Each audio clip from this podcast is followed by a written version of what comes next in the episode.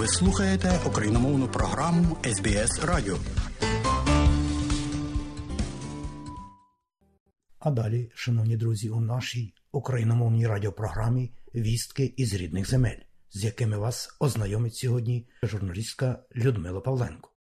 Минув 314-й день протистояння України повномасштабному вторгненню Росії. Цього дня президент України Володимир Зеленський провів телефонну розмову з прем'єр-міністрами Канади, Нідерландів, Британії та Норвегії. Про це президент повідомив у своєму щоденному зверненні. Прем'єр-міністр Нідерландів, прем'єр-міністр Британії, прем'єр-міністр Норвегії і ось Джастін Трюдо.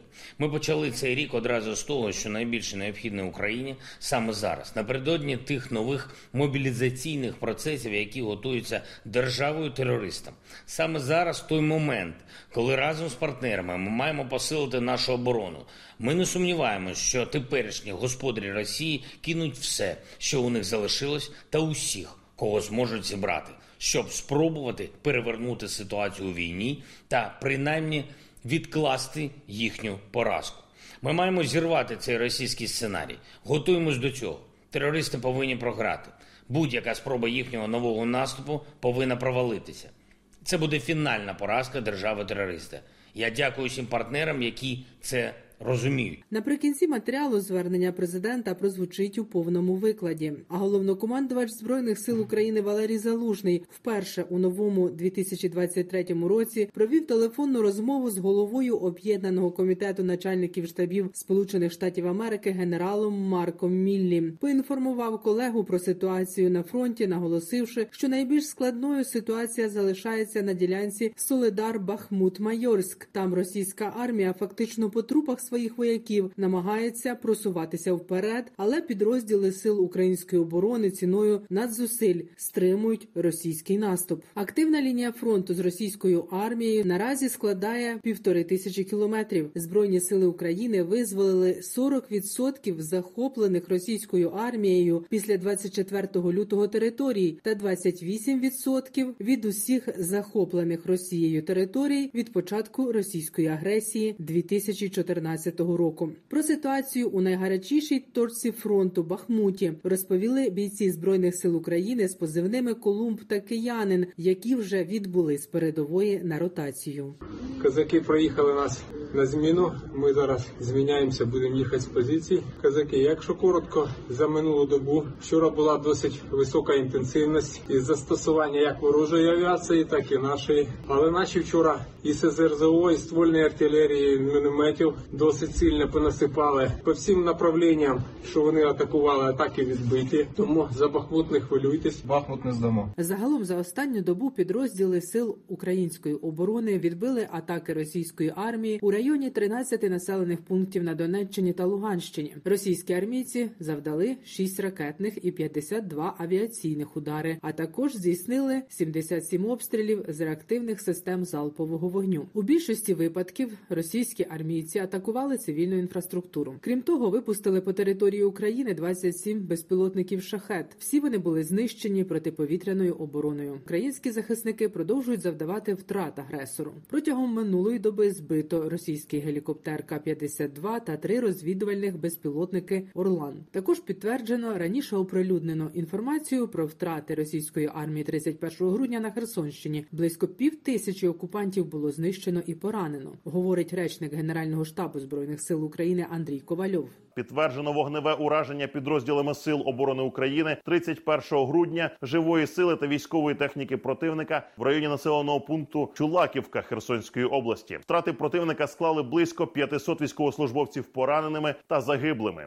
1 січня 2023 року підрозділами сил оборони України здійснено вогневе ураження особового складу російських окупантів в районі населеного пункту Федорівка Херсонської області. Кількість страт ворога уточнюється. Авіація сил оборони України протягом минулої доби завдала 13 ударів по районах зосередження особового складу, озброєння та військової техніки противника, а також 5 ударів по позиціях зенітно-ракетних комплексів. На Херсонському напрямку російські армійці продовжують обстрілювати міста і села вздовж правого берега річки Дніпро. Одна людина загинула, ще дві поранено унаслідок обстрілів російськими окупантами Херсона минулої доби. Загарбники здійснили 32 атаки на місто. Під прицілом російських армійців інфраструктура і житлові будинки. Зокрема, у новорічну ніч російські армійці обстріляли обласну дитячу лікарню. Поранення дістав хлопчик. Його перевезли до Миколаєва і прооперували. Стан дитини стабільний. У новорічну ніч російські армійці цілеспрямовано вдарили по дитячій обласній клінічній лікарні по відділенню з немовлятами, розповів пресофіцер комендатури оборони Херсона Дмитро Плетенчук. Єдине, що врятувало цих дітей з їхніми мамами, це те, що медичний персонал, перечуваючи можливі подаруночки в лапках від е, російських окупантів, е, завчасно всіх е, вивели у підвальне приміщення. Це кілька корпусів, і тому відповідно там інфраструктура постраждала досить суттєво. Забивали цими плитами ОСБ вікна. І е, дітки там все одно залишаються, тому що є діти, які не транспортабельні, яких не можна вивезти в Миколаїв. У Херсоні зараз немає безпечних локацій. Місто повністю в зоні ураження російської артилерії і танків. Зараз там залишилося близько 70 тисяч людей, в той час як до повномасштабного вторгнення налічувалося 310 тисяч мешканців. Російські війська можуть вдатися до чергового обстрілу України перед Різдвом 7 січня. При цьому українські військові готові відбивати усі атаки російських загарбників, розповів речник повітряних сил збройних сил України Юрій Ігнат. Водночас нагадаю, що наразі Україна має гнучку систему протиповітряної оборони. Як зазначив колишній керівник служби зовнішньої розвідки, українська протиповітряна оборона одразу вираховує траєкторії російських ракет, відповідно налаштовує системи протиповітряної оборони, змінює дислокацію і радіуси дій системи протиповітряної оборони. Зараз Росія намагається з'ясувати, як працюватимуть отримані збройними силами України комплекси НАСАМС, але в збройних силах запевняють, що не дозволять противнику цього зробити. Росія використовує для ударів по Україні іранські дрони камікадзе, в тому числі і щоб перевантажити протиповітряну оборону. На влучання безпілотників у ціль почасти окупанти навіть не розраховують, розповідає військовий експерт Олександр Мусієнко. І ми бачимо тенденцію до того, що ворог став використовувати досить активно безпілотники. Вочевидь, є налагоджений канал постачання, який вони домовились про їх виробництво. Можливо, не тільки в Росії, як домовлялись з Іраном, а й безпосередньо на території Ірану. Чому от застосовують ракети в день? Переважно шахеди вночі. По перше, ракета Х-101, її принципи прицілювання вони передбачають це краще робити в світлу пору доби. А шахеди чому вночі? По перше, їх візуально важче побачити. Вони летять над Дніпром, і е, таким чином зменшуються можливості для їх збиття зенітками, збивають ракетами. Відповідно, це розрахунок ворога в тому, щоб зараз уже не стільки щоб шахеди долетіли до своєї цілі, вони бачать, що вони не можуть досягти цієї мети. Скільки в тому, щоб змушувати нас е, витрачати і наші запаси ракет на шахеди.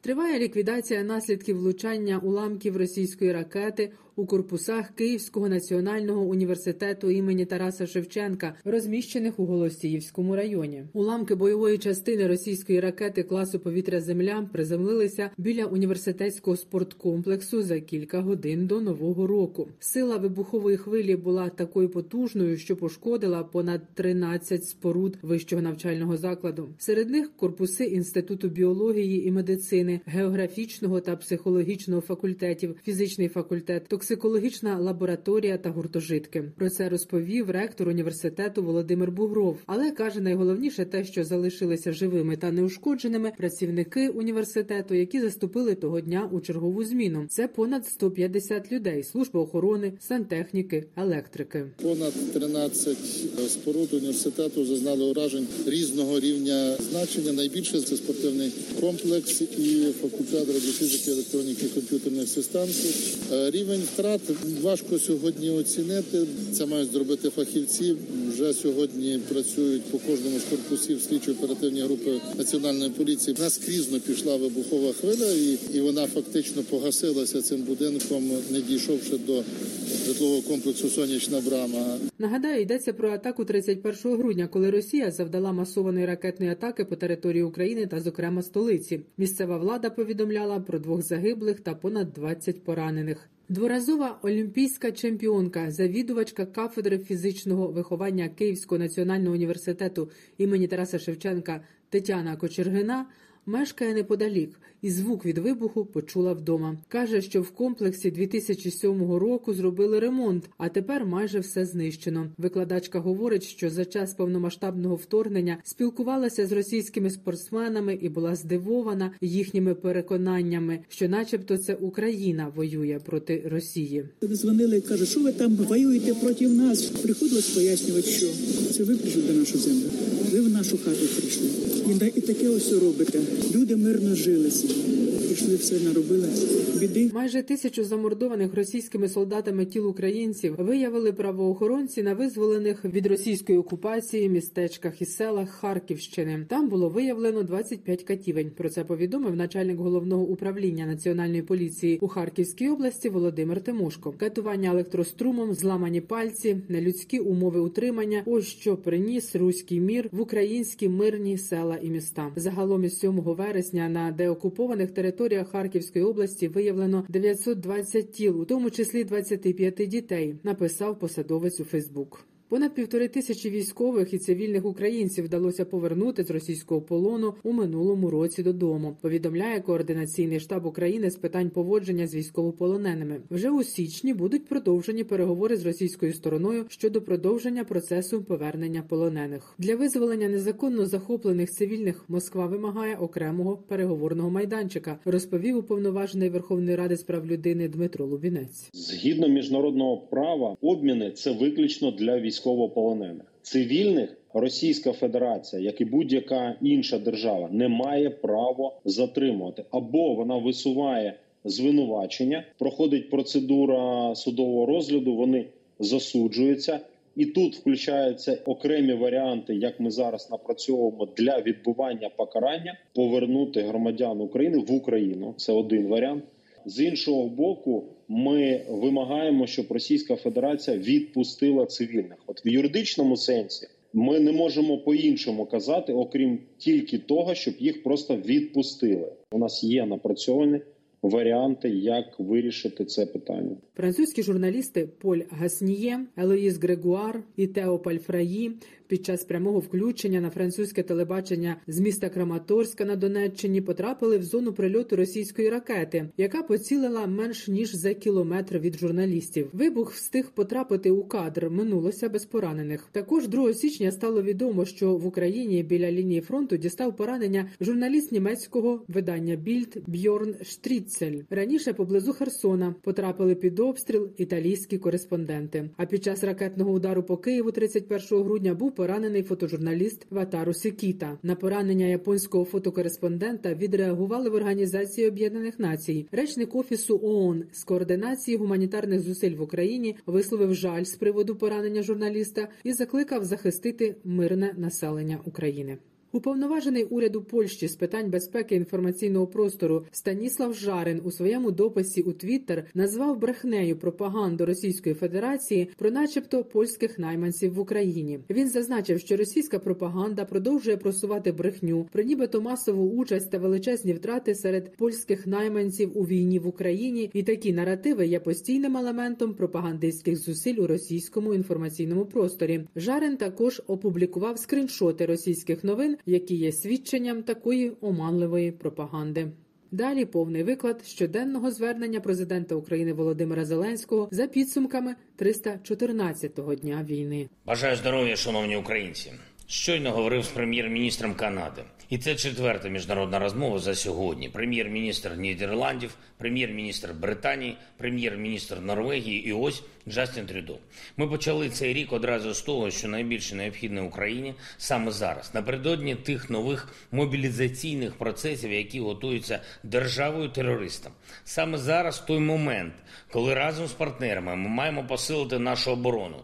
Ми не сумніваємося, що теперішні господарі Росії кинуть все, що у них залишилось, та усіх, кого зможуть зібрати, щоб спробувати перевернути ситуацію у війні та принаймні відкласти їхню поразку. Ми маємо зірвати цей російський сценарій. Готуємось до цього. Терористи повинні програти. Будь-яка спроба їхнього нового наступу повинна провалитися. Це буде фінальна поразка держави-терориста. Я дякую всім партнерам, які це розуміють. Росія мобілізує тих, кого хочуть кинути вмирати, ми мобілізуємо цивілізований світ заради життя. Дякую Канаді за незмінну оборону, санкційну та фінансову підтримку. Обговорили сьогодні з прем'єр-міністром Трюдо, як ще можемо посилити тиск на Росію. Відчувається, що канадська допомога нашому захисту цього року збереже свою силу. Дякую Норвегії за дуже потужні рішення, які вже ухвалені, та які ще готуються. Це стосується і збройної підтримки. Роль Норвегії може стати дійсно історичною у захисті Європи. Якщо реалізуємо все те, про що зараз говоримо, це стосується і підтримки нашої енергосистеми.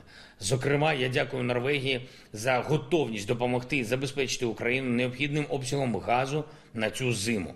Дякую Британії за цілком конкретні домовленості, яких досягнуто, передусім в оборонній сфері. Сьогодні в розмові з прем'єр-міністром Сунаком я відчув, що ми однаково сприймаємо важливість цього року, перспективи цього року, те, що саме зараз можна досягти вирішальної переваги, не давши Росії відігратись на тому чи іншому фронтовому напрямку.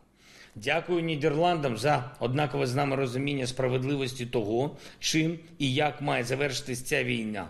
Я сьогодні поінформував пана прем'єр-міністра Рюте про найближчі розрахунки ворога про те, що готується Росію на зимові місяці і початок весни. Впевнений, Україна буде почутою в Європі. І щодня я буду продовжувати таку дипломатичну активність, як формально, так і неформально, як публічно, так і не публічно. Провів сьогодні зранку чергове засідання ставки. Тривале були доповіді головнокомандувача щодо оперативної ситуації на фронті, керівника розвідки про те, чого варто очікувати від ворога найближчими тижнями і місяцями.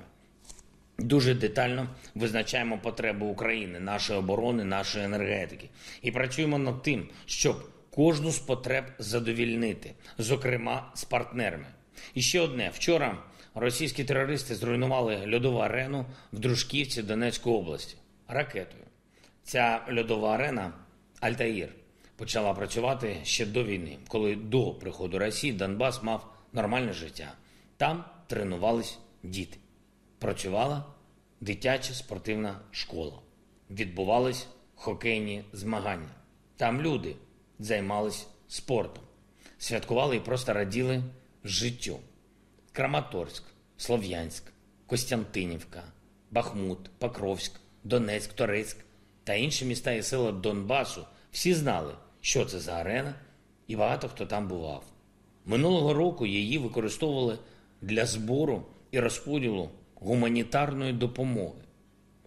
Російська ракета проти Альтаїру в Дружківці це чергове зізнання держави-терориста, зізнання з чим вона прийшла на Донбас і що ми звідти обов'язково виженемо.